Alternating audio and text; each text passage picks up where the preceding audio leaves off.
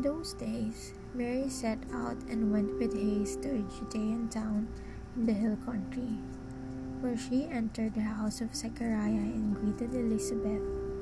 When Elizabeth heard Mary's greeting, the child leaped in her womb, and Elizabeth was filled with the Holy Spirit and exclaimed with a loud cry, Blessed are you among women, and blessed is the fruit of your womb. And why has this happened to me, that the mother of my Lord comes to me?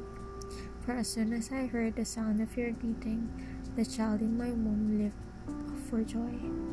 And blessed is she who believed that there would be a fulfillment of what was spoken to her by the Lord.